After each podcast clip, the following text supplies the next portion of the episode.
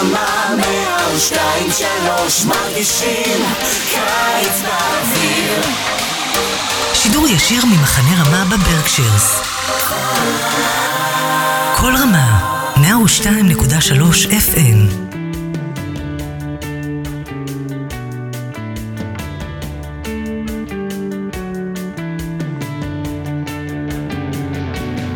Welcome everyone to another edition of Parsha Talk, the best Torah talk in Dutchess County, New York.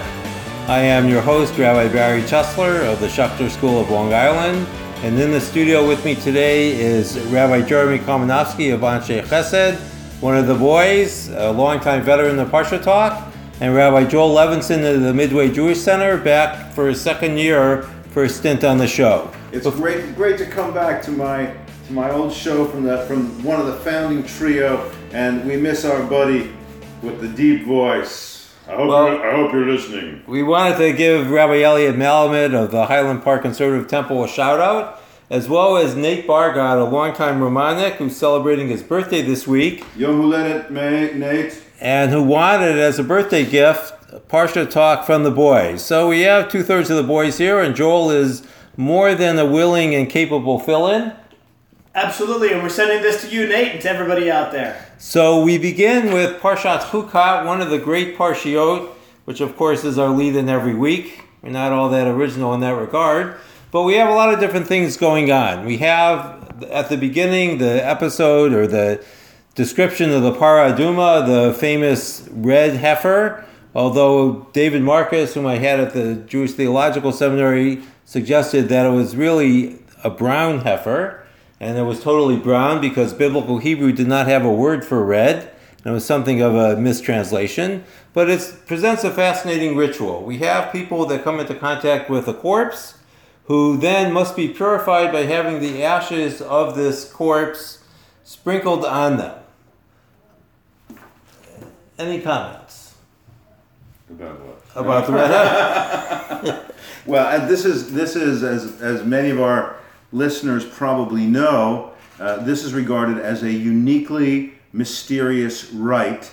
Uh, Shlomo, chok. A chok. The, the chok. There's, there's a there's a tradition of distinguishing between mishpatim, the rationally plausible mitzvot, and the chukim, which just appear to emerge out of the divine intelligence that, that are beyond human intelligence. And there's a great verse from Kohelet, Amarti ech kema v'hi rechoka mimeni. I, Solomon says, I will be wise, yet this was far off from me. And this is the example of, of a ritual in which those who are impurified become, those who are, who are defiled become pure, and those who touch the ashes, the pure people who touch the ashes, become impurified.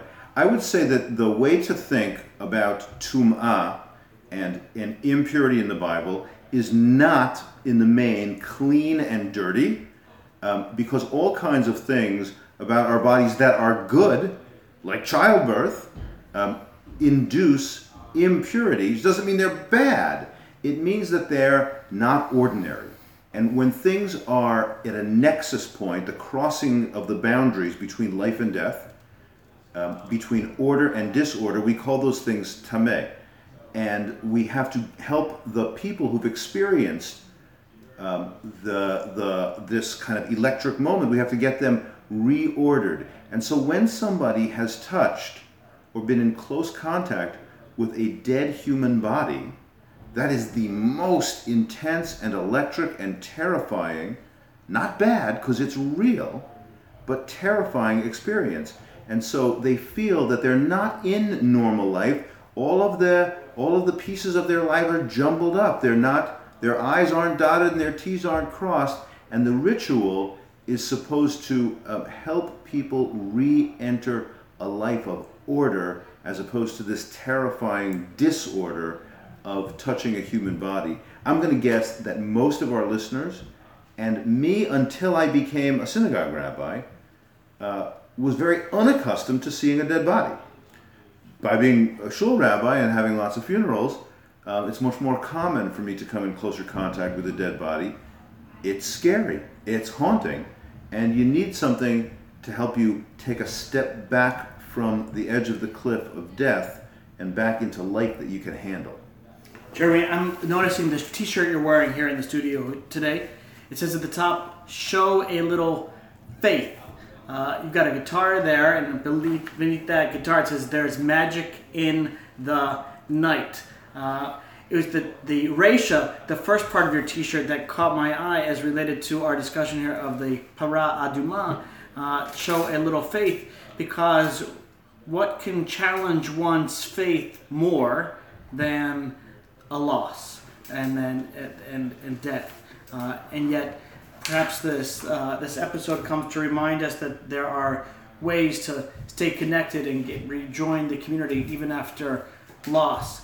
Uh, so we have a curious ritual. Um, it's a ritual where the shachting, the killing of the animal, and the burning of the body takes place out of the camp, not in the camp. All the people that participate in the preparation for the ashes of the red heifer become themselves impure until evening, sometimes requiring the washing of the clothes. So there is this complete separation. We've both encountered loss, whether personally and professionally, or professionally. And the question that's raised by our Jewish calendar is whether there is room for a ritual like this, or something that we can extrapolate today for meaning for our congregants and campers. I am struck, as we all well know, that this reading is always read in the conservative synagogue because it's the maftir for Parshat Parah before Passover. So even those who might miss it on the triennial cycle will read it in the, the weeks before Pesach. Is there some kind of meaning in the ritual itself that we might find today? Well, I'm, I was struck by the idea that this this para aduma that is to be brought is a para aduma timima, that it's uh, meant to be a perfect para aduma, whatever color of a para that that is, uh, and that it's it's perfect, it's without blemish, uh, and as, as if to suggest that when it comes to this particular topic, that there's no one without blemish, uh, and that life doesn't promise a life without blemish. Uh, that if we if we expect that that life will always be perfect, that we'll never experience any pain of any kind, that's a fantasy. Uh, and the reality is that this is something that is part of the human condition. Uh, not that we can avoid it, but how we respond to it that makes all the difference. Yeah, I, I think that's uh, beautiful. Um, I, I, personally think, by the way, and, and it's it is true um, that that ancient languages had um, fewer distinct words for color, and so the brown and the red. Um, you know, you'll sometimes see what is described as um, uh, uh, yarok. Rashi at one point described something as yarok, which is clearly means yellow. Uh, so I, th- I think he was colorblind. He was colorblind. Uh, so I, th- I think it's, it's, perfectly plausible that it's a brown cow. On the other hand, um, to me, para aduma connotes blood. Um, it is a ritual of blood and fire, and and of course this brings to mind to anybody Game of Thrones. No, I'm kidding. But uh, the interesting thing, if I might interject, is that dry blood is brown. Dry blood, dry blood is brown. Um, so uh, I, I do think that this is a ritual that asks the participants to get into life in its uh, blood and fire, its, its dirtiness, its ashes, um, and those mingled with Mayim Chaim El Keli, put in a vessel with fresh flowing water. And that's life, a mingling of, of, of injury, of burning, of loss, of blood, with also the resurrecting power of water. I would say, by the way, that the whole system of Tuman Tahara, of order and disorder, and the, and the desire to place things in order, the um, the ways in which priests are described as having to have no physical blemishes and not having to have injuries or being lame or this or that or the other thing, the animals all having to be pure.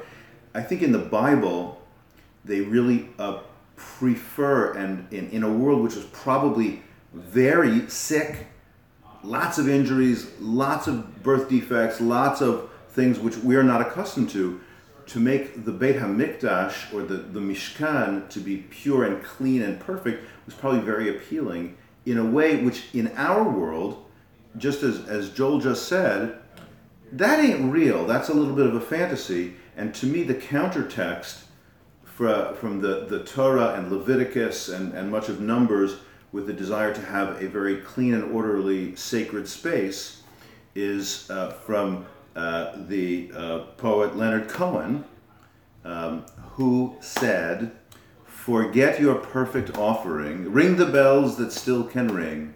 Forget your perfect offering, there's a crack in everything. That's how the light gets in.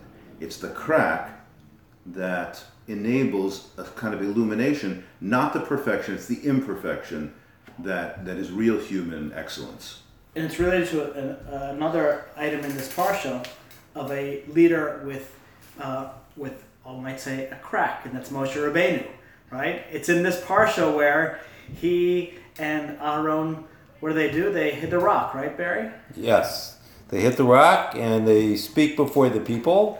Um, this is a nice segue. The very next episode in the Torah is the famous story of Moses and the rock. We have a parallel story in chapter 17 of Sefer Shemot, the book of Exodus. It is for this reason that Moses is not going to get into the land of Israel. Aaron, who meets with the same punishment, Nebuch will die later this parsha. Moshe has to slog it out for another few parshiyot in Bamidbar and the whole book of Devarim before he finally is rebuffed for the last time by God on the banks of the Jordan, of the, east banks of the Jordan River. But what are we to make of this story where Moses does one thing, something that he's done before? However, we understand his sin, and Joel, as you mentioned, there are almost as many different explanations as there are commentators. And for those of us who uh, had the privilege of hearing um, Jason's uh, Devar Torah before one of our meetings earlier this week, there are still more that I've never even heard on. This one in particular, playing on the word morim, which in context means rebels, but can also mean teachers. And there are these two wonderful midrashim suggesting some pedagogical ways of going about things to help us, which is always on our minds at camp.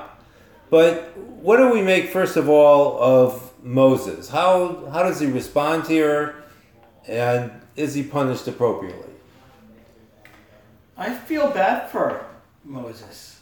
Uh, he's worked really hard. He's been he's slugged it out. He's he's seen the people go from uh, from leaving Egypt from uh, Yetziat Mitzrayim and getting to this point. This particular narrative, at least according to some of the commentaries, tells us that this is happening at the start of the 40th year after having left Egypt.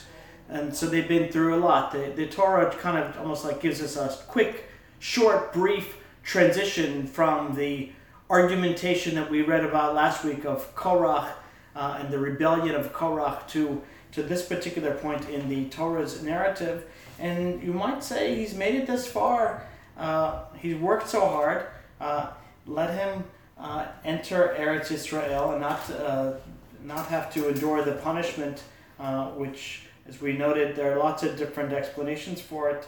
Uh, you know, whether it's just that he didn't use his words properly. Here we are, Machane Ramah, telling Ischadechim to use their words and not to use their hands improperly.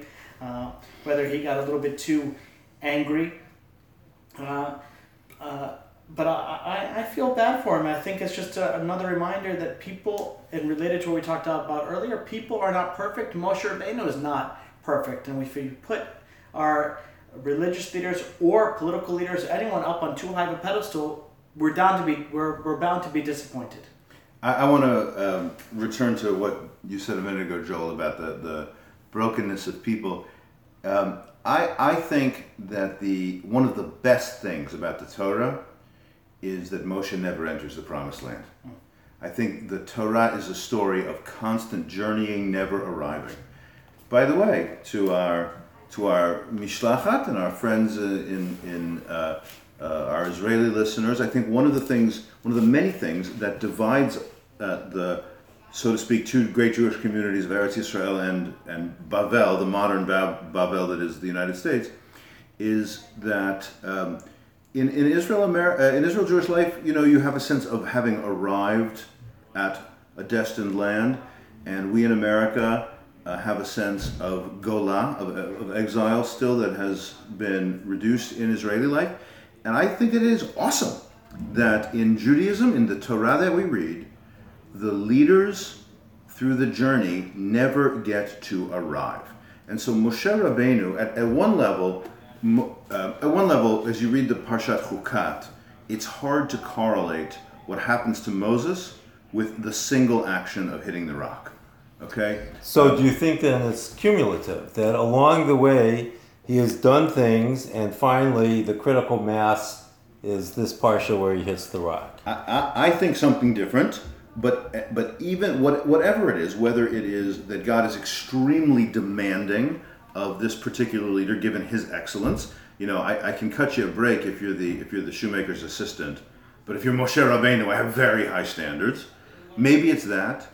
Um, maybe it's the the fact that he yells "Shimu na Hamorim," listen up, you rotten rebels. Uh, although let's note that the prophets and Moshe all through the rest of Deuteronomy do nothing but yell at the people for their rottenness. So it's it's hard to see it's that.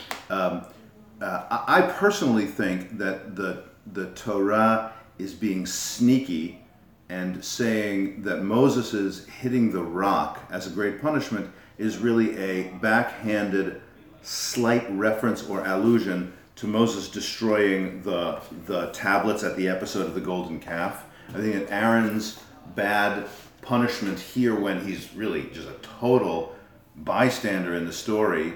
There's no obvious reason here in Parshat Chukat why Aaron gets punished.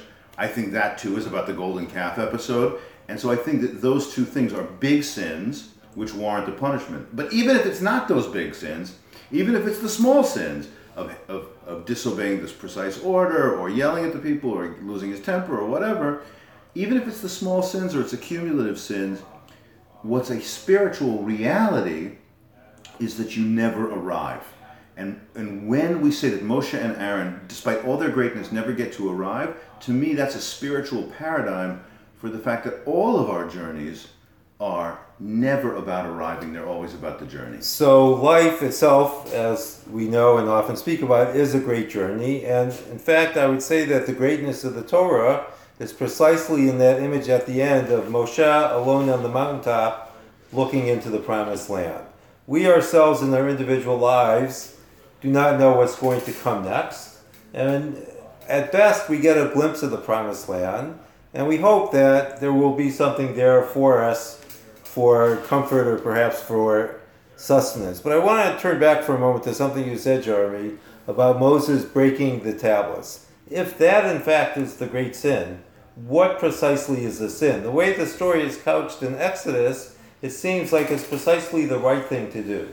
He's in the midst of a rebellion, he has to get people's attention, and therefore he breaks the most precious thing that he has, which are God's tablets. So I, I think that the um, way of reading uh, an action and saying, well, do we put thumbs up or thumbs down, sometimes uh, um, escape, you know, misses some of the subtlety. So I would say that the difference between a crime and a tragedy is that a crime never should have happened, and a tragedy is painful and sad and heartbreaking and maybe inevitable. So I would say that the that the uh, breaking of the tablets was more like a tragedy. It's not like he may, necessarily had any alternatives, because the people had done something like unspeakably bad. And exactly as you said, the moment when God gave him the first tablets, the world was perfect. It was working. The Torah was whole, but the people destroyed it. You know, there's this great midrash. Mm-hmm. Moses was 80 years old. He's carrying down these two massive tablets. How do you ever have the strength? The, the midrash has that the letters were filled with spirituality. And when the people worshiped the golden calf, all the spirituality vanished and they just became heavy stone. It's not that he destroyed them, it's that he just dropped them because they just became so heavy. Like that's a tragedy. And, and so the punishment is not necessarily Moshe, what were you thinking? You should have done something else. It's that it's that the the experience was from perfection to painful imperfection. By the way, there's an awesome little midrash also when Moses gets told for the second time, "Psolech hashnei luchot mm. avanim karishonim," I want you to hew out two new tablets and carry them up the mountain, and I'll write them back at the Ten Commandments again. There's a, a little midrash that says, "I want you to hew these ones out. I gave you the last ones, and you didn't take very good care of them." if you have to work to hew out these next ones, you might take a little bit better care of them. So that's a midrash that sort of fits fits what I'm saying about about Moses' failing. Well, it certainly speaks to something we're trying to do here at, at Camp Ramah, Machane Ramah, which is to inspire our Chanechim and the Tzevet to take a level of personal responsibility for their particular makom, their particular space, uh, and, and the world. That's one of, one of the themes that we're addressing with uh, some of our older Chanechim, is that of, of achrayut, of responsibility, and the manhigut, of leadership, uh, and for them to understand that uh, they have to be, they can be personally invested, uh, and through their investment with whatever the issues of the day are, that they can uh, perhaps make a difference. Can I can I say a, a Hasidic drash? And I forget exactly who this was. I'm going to say uh, Noam Elimelech of Lezhensk, but I'm not 100% sure. Um, he's got a great line about leadership, as, as Joel was just saying about leadership, that God says to Moshe, Speak to the rock, and it'll give forth its water. And Moses instead whacks the rock over the head, and it gives forth its water. And the drash goes, You can sometimes beat people into doing what you want them to do. But it's not them at their best and it's not you at your best. Speaking to, even when it's speaking to a rock, which doesn't seem like a very promising, doesn't seem like a very promising possibility, don't try to beat it out of them. Uh, try to persuade them why it's good. And I think, you know, madrichim chavratiyim umikzoyim. If you can, if you're if you're listening here, guys, uh, with your chanichim, with the kids in your classes, with the people that you work that you will work with in your life, you know, you can yell at people and force them to conform and force them to do what you want, but it's not really you at your best or them at their best. We're we're working for something better. And at the end of the parsha, to me, this is a home run in the parsha. At the end of the parsha, there's a, this little fragment, this little poetic fragment uh, uh, that Moses comes after Miriam dies, and we may have a word about that. After Miriam dies, the miraculous well that, that was with the people. That's that's why we have the rock at the water episode. There's no more Miriam's well. The people are dying of thirst. Uh, later, they, they come to a well, and they sing this little fragment. Ali be'er enula, up well of water, sing to it. We go from whacking the rock to singing to the rock. And to me, that is just a great advance. We learn, we learn how to not beat it into submission, but to, to make it sing beautiful music. Know, I, we acknowledge that there's a little bit of debate about whether this episode of Moses and the Rock uh, is a repeat or a second telling Yeah. of this particular incident. Uh, but maybe, maybe in either case, there's something else that strikes me that kind of speaks to this idea of singing to the rock. That is to say, that uh, up until now, as we've noted, the parsha is focused on, on the Torah. has been focusing on on after everything up until this 40th year. And as I said a minute ago, uh, the Torah does a quick turn from those first years out in the Midbar, where there's lots of argument and fighting, and almost fast forwarding to this point where they're starting the 40th year and approaching entering Eretz Israel. So perhaps, at least for this year, we could think of the tale of Moses and the rock as a cautionary tale that too often we are focusing on results and we think that whatever path gets us the results must have been good because we got what we want. So, as you noted, Jeremy, at the end, when Moses hits the rock, the people get the water that they need, and we might think all is well and good, whereas the process was completely wrong, and the results almost do not matter. And that might be a lesson for leadership all over the world today. If we could move along, um, but to the story of the copper snake. So, in this passage, so as Jeremy mentioned, the precipitating event for Moses and the rock is the death of Miriam, who gets a footnote, as it were. The Torah notes that she died and she's buried, and then the people do not have water. And then, moving along another chapter or so, we now have the people complaining that they have neither bread nor water, and in fact, whatever food they have is abhorrent to them. And God, for some reason, still a mystery to me, is not pleased. And he sends snakes forth, which attack the people. And the people now pray, come to Moses and pray to him for some kind of relief. And the relief is a little bit unexpected, I would think. It's not that the snakes disappear, but that a copper snake will be made and will be erected. And whenever the problem of snakes comes again, all who will look at the copper snake will be healed, and all who do not will not. With regards to the copper, is this just a play on words? It's a copper snake. Uh, That's, it's often translated as a copper Right. snake. Right. So one of the commentaries, I think it's Jacob Milgrom suggests, is actually bronze, um, and that would lend itself to the play. Explain, explain, well, explain well, he, real quick. you know, he does explain that, right? A, in Hebrew, a snake is a nachash, Right. and copper nachoshet. Right, So, and also nichush, there's an element of magic involved Yes, as well. Yes, very good. just like Jeremy Shirt, there's magic in the night. We get Springsteen in every episode. So what do we make of this copper snake, and, and maybe of what the the uh, the prescription here to end this Well, it's kind of curious. In the past, the people have sinned, but they don't do anything to remind them of their sin. Um, there is last week's parsha. They take the fire pans and they make it into something that's going to adorn the altar. But here, the sin itself has to be recalled. so this is a, a mirroring of their their sin to constantly remind them of what they did to lead to this particular. And not only that, in the biblical historiography, this snake is going to be destroyed later by King Hezekiah, Right. who's one of the great kings in the Davidic dynasty, um, with mention that it has stood here since the days of Moshe.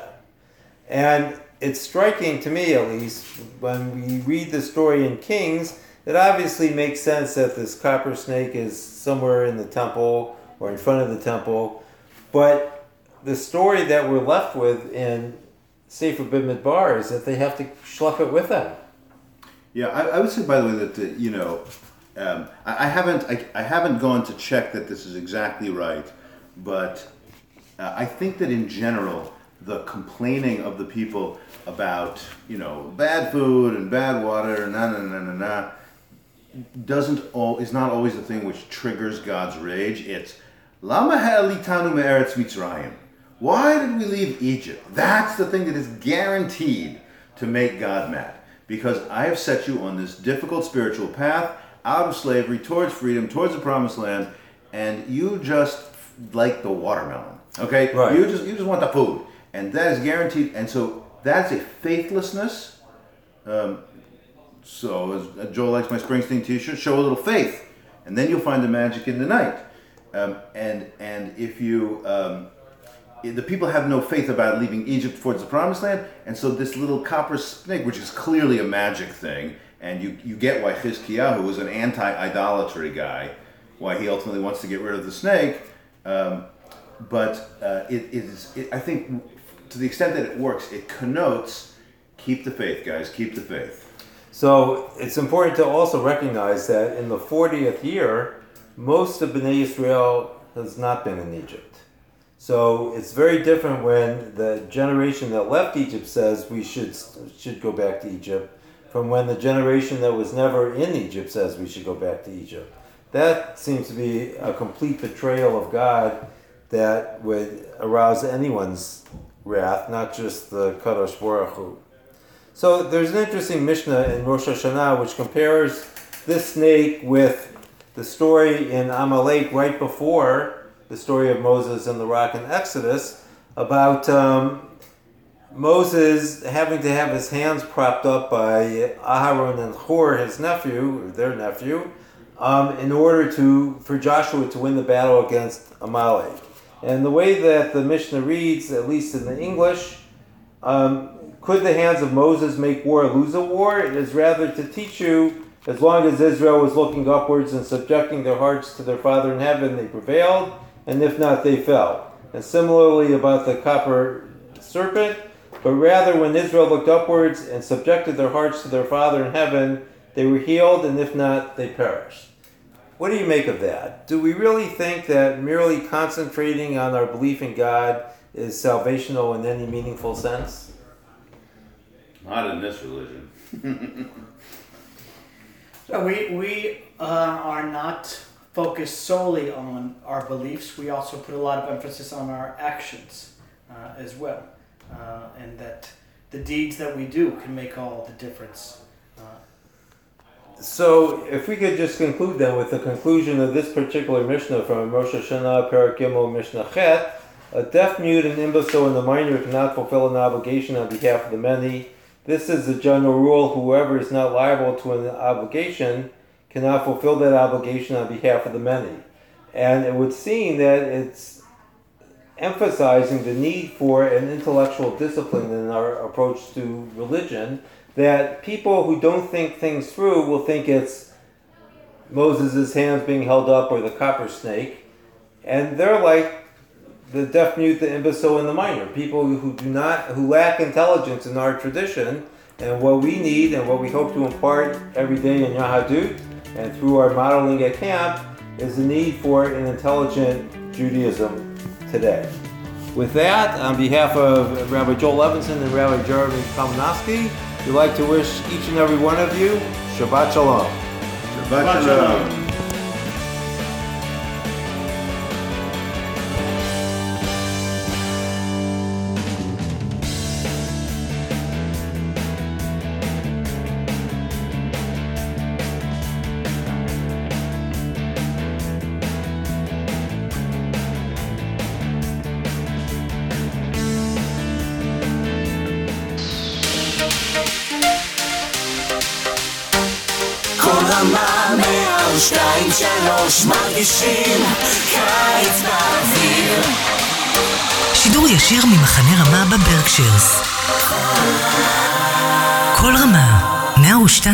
103 FM